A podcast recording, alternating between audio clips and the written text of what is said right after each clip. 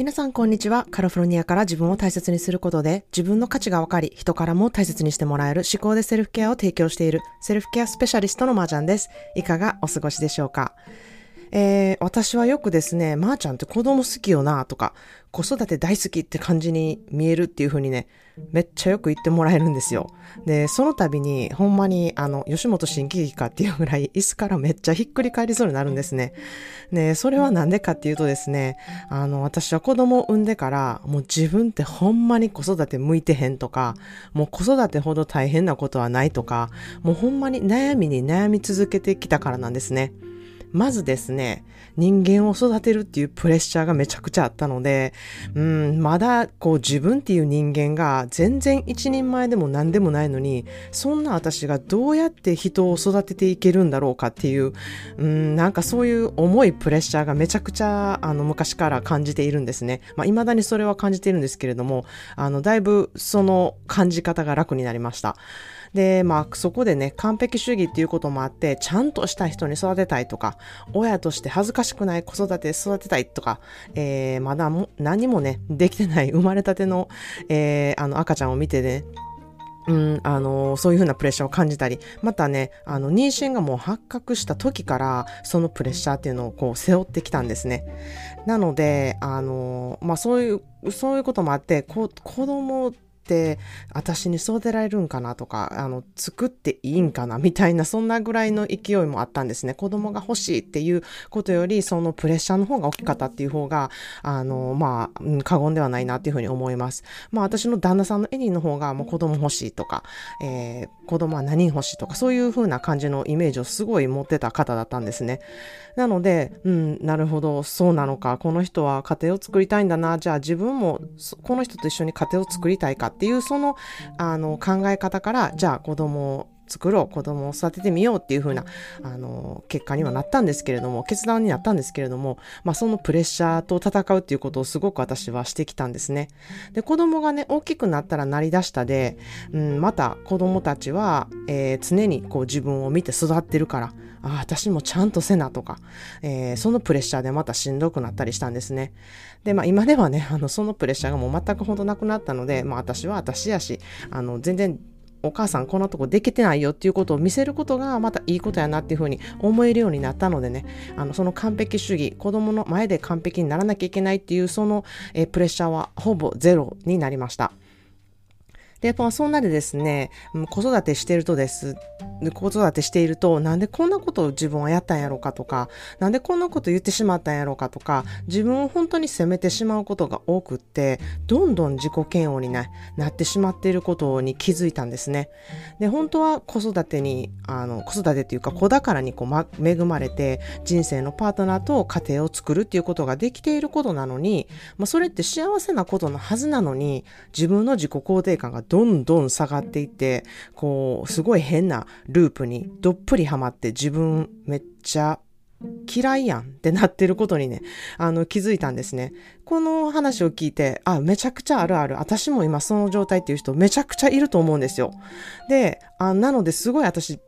気持ちがわかるんですね。まあ、お仕事なら、こう、昇進したりとか、なんか達成したりとかして、こう、自分に自信がついたり、こう、やりがいを感じたりできるんですけれども、子育てって、こう、健康に毎日生きてくれてる成長しているっていうことをね、喜ぶべきはずなんですけれども、子供の成長を感じるときってやっぱりめちゃくちゃぐずったりとか、泣き散らかしたりとか、もうなんか精神的に大変なことをこう経験しながら、おお、成長期だな、よく育ってるな、みたいな感じに自分に言い聞かせることってめちゃくちゃ大変なんですよね。なんでこんなことになってんねんとか、なんでこんなしんどい思いしてんねんみたいな感じの方がやっぱ先なので、でそこで、こう、うん、自分はね、よく頑張っているっていうふうに思わせてくれることってね、あの、普段なかなかないとですね、どんどんやっぱりへこんでいくんですよね。これでいいんかなとか、その、ちゃんとこれでいいんだよって言ってくれる人がまあ、いないので、自分でそれをどうやってやっていくのかっていうところなんですよね。まあ、それでも私は、えー、自分の両親、えー、旦那さんのご両親、そしてお友達にもね、よく頑張ってるよ、まーちゃんとか、いい子育てしてるよ、まーちゃんって言われてきた方なんですよ。それでも自己肯定感下がる一方だったので、もうこれがもしですね、あなたの育て方は良くないとかね、悪いとか、こう批判されている方だったらどれだけ落ち込むかっていうふうにね、もう考えただけでこう想像を絶するなっていうふうに思うんですね。なので、こう今振り返ると、自分は子育てに自信が全くなかったからこそ、私が見てね、あうまく子育てしてるなあの人とかあんな人みたいに育てたいなって思った人になるべく頼ったり聞いたり、えー、いろんな人のアドバイスをもらえるように自分の心をこうオープンにして、えー、こういう時どうしたらいいのかなっていうふうなことを聞きまくっていたなっていうふうに思います。で、何よりもね、その時一生懸命こうベストを尽くして、えー、子育てに頑張ろうってしていたね、自分をね、すごい褒めたいなっていうふうに思います。まあ、いろんな人のおかげさまで今の子育てがね、あるっていうふうに本当に心から思っているんですね。なので、私の子育てっていうのは、えー、子育ての仕方はね、私流とかそういうんじゃなくって、子育てのプロだなって思う、あの、私が思うママさんから、えー、うん、教わったことだったり、または小児精神科、精神科医の方で、えー、子供の成長の、あのうん、過程とか、えー、脳の成長の段階とかをね、よく分かっている方の助言とか、いろんな子供を見てきたこう先生方の言葉とか、子育てをもう経験してね、気づいたことをシェアしてくださったこう、ベテランママさんたちの、えー、ブレンドでできた子育てをしているなっていうふうに自分で思っています。もちろん私の価値観とか、旦那さんのエディの価値観とか、えー、今のね、いる環境とかもね、大きく響いているとは思うんですけれども、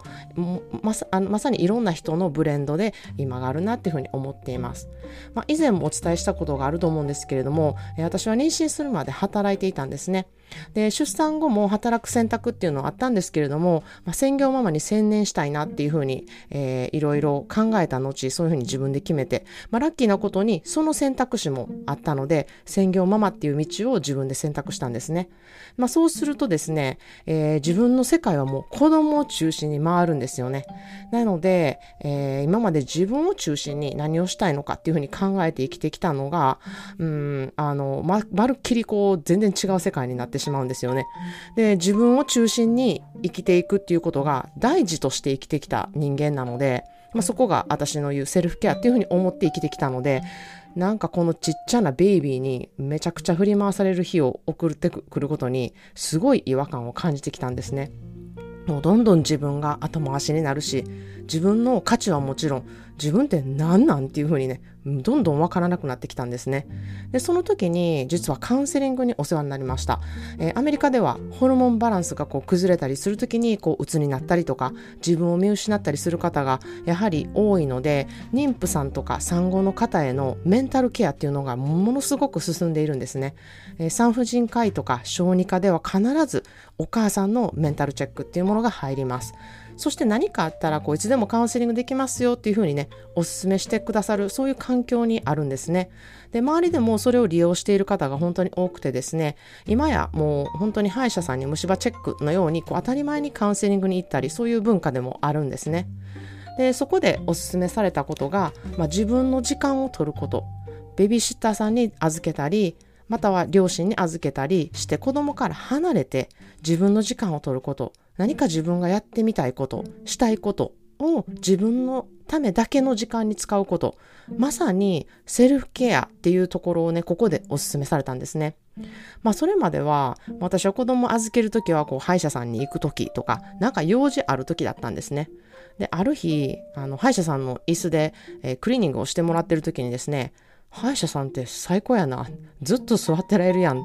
あもうちょっとここに座ってられへんかなみたいなね、ことを思った自分にめちゃくちゃびっくりしたんですよ。まあ、以前はそれこそ子供ができる前はね、あの、歯医者さんの予定入れることもめんどくさいな、この日に行かなあかんねやとか、えー、なんかクリーニングになんでこんな時間かかるんとかね、思ってた私が、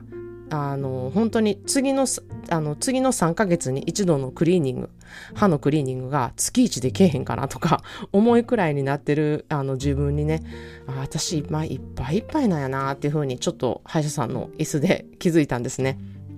でこう何か用事があるからっていう理由で子供を預けるのではなくてですね自分のためにカフェで本を読みたいから数時間子供を預ける家でただお昼寝してスマホをいじりたいからとか、気になる映画を見たいからとか、一人で温泉に入りたいからとか、一人でゆっくりウィンドウショッピングに行きたいから、そんな理由で子供を預けてはいけないなんて、誰も言ってないんですよね。罪悪感を感じているのは自分だけだなっていうふうに思います。ましてやきっとお母さんっていう立場の方、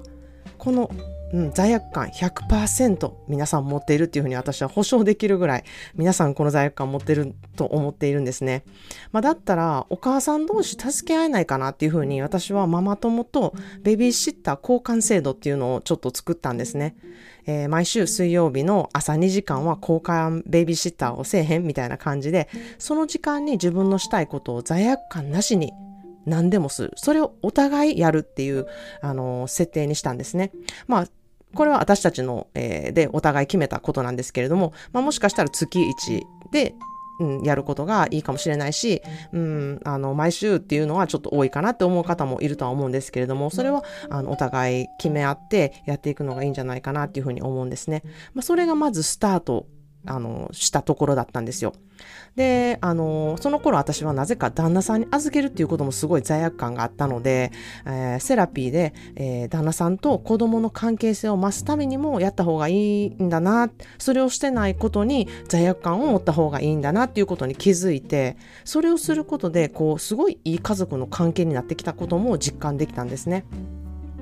で、まあ、旦那さんとか子供の関係とか、旦那さんと自分の時間とのセルフケアを詳しく、えー、明日のエピソードでお話ししたいなというふうに思います。なぜならば、まあこれがね、めちゃくちゃ目から鱗体験だったので、そういうことに悩んでいる方、今まさに、うん、そういうことで悩んでいますっていう方もね、多いかなと思うので、ちょっとシェアしたいなというふうに思います。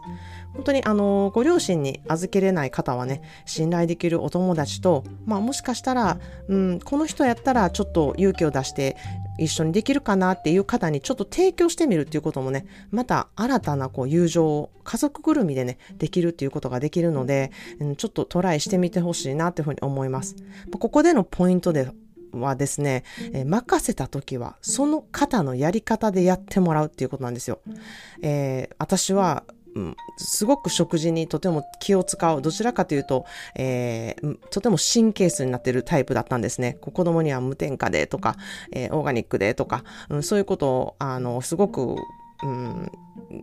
すごくあの情熱持ってやってた時だったので、預ける時も、こう、全部ご飯を用意して、時間になったらこれをあげてください、これ以外のものをあげないでください、みたいなことをすごくあのやっていたんですけれども、それもセラピーで相手を信頼してないことだっていうふうに気づいたんですよね。で、子供にとってもね、いろんな人がいるんだよ。この家ではこういうふうにしてるんだよとか、こういうものが世界にあるんだよっていうことを学ばせることをね、えー、していないなっていうふうに自分で気づいて、うん、自分の世界をそのまま連れて歩いているっていうことをしているなっていうふうにすごくあの思ったんですね。なので、そこからはおむつ、おむつバッグも一つで、こう、お願いしますって言って、何でもあのあげてくれていいですよとか、あの、まあ、アレルギーとかある場合は別だと思うんですけれども、何でもいいですよっていう感じで、えー、出かけることにしたんですね。そしたら自分も楽だし、えー、相手のことも信頼しているっていうことにもなるし、子供の視野も広がるっていう風になってね、あすごくいい環境だなっていうふうに思えるようになったんですね。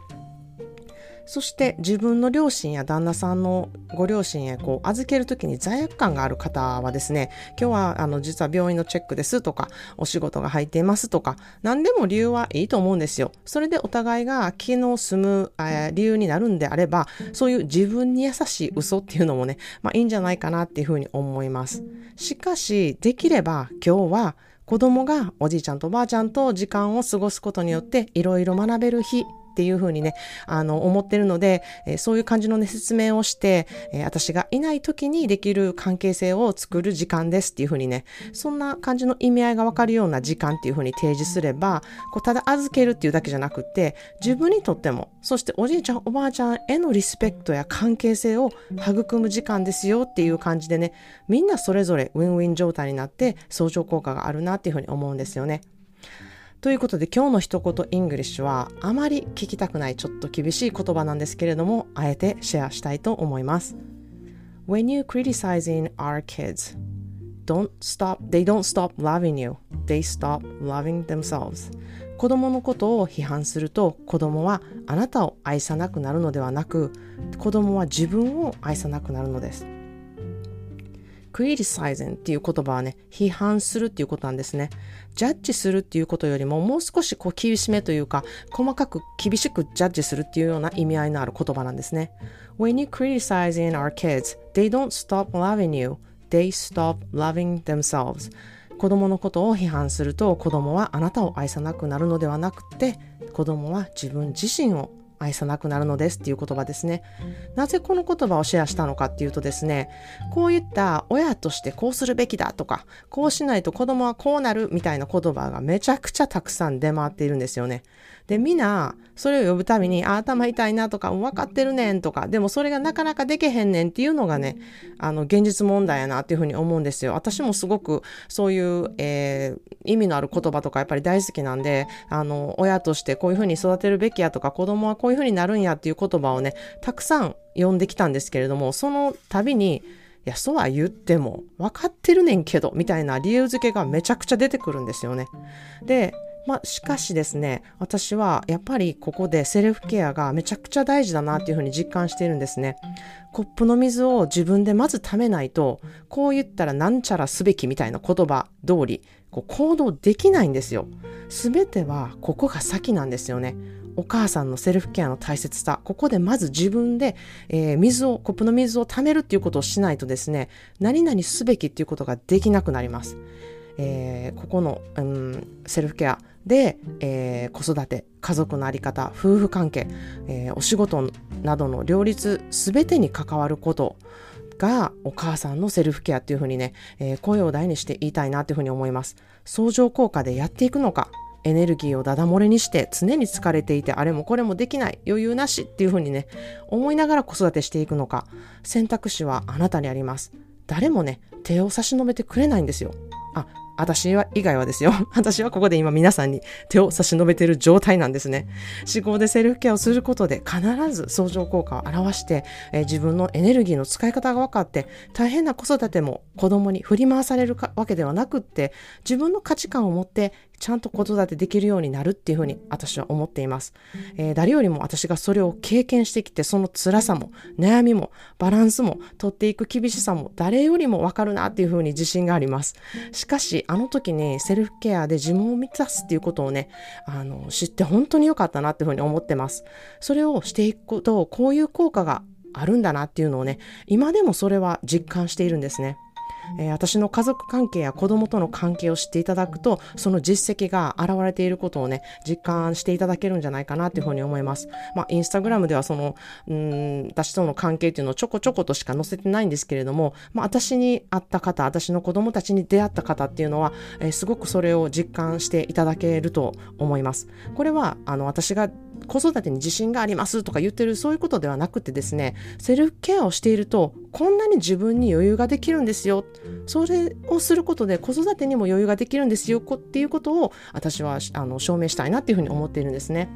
この余裕って皆さんご存知のように余裕があるだけで自分の見る世界っていうのがすごく変わるんですね。ぜひそれを体験していただきたいなというふうに思います。ということで今日は子育てしながら自分嫌いになる方へセルフケアで自分を好きになると余裕が出て子育てだけじゃなくって家族や夫婦関係も相乗効果で良くなっていくっていうことについてお話していました。え明日は夫婦関係について私と、え旦那さんのエディの今まで大変だったこと、まあ、今でも大変なことっていうのをこう赤裸々にお話ししたいなというふうに思っていますのでぜひお聞き逃しなくよろしくお願いします、え9月4日の午前9時から思考でセルフケア3ヶ月講座の説明会をします、え、ビデオオフ音声オフで参加できるスタイルになっていますのでオンラインで講座ってどんな感じなんっていう思ってる方えー、セルフケアには興味あるけどあんまりよく分かれへんなとか、どうやったらセルフケアができるのかっていうコツなど、えー、ポッドキャストを聞いてね、少しでも自分の思考をちょっと深めたいなって思う方、ぜひお気軽に見に来てほしいなっていうふうに思います。まず意識すること、行動することからセルフケアは始まります。今やりたい、変えたいって思う時がね、セルフケアをする時だなっていうふうに思ってます。説明会は無料なので、概要欄からチェックしてみてください。それでは皆様もいろいろいてよして素敵な一日をお過ごしください。Thank you so much for tuning into today's podcast. I hope you find something new to take away with Let's get together in the next episode. Have a wonderful self care day. Cheers to you and I.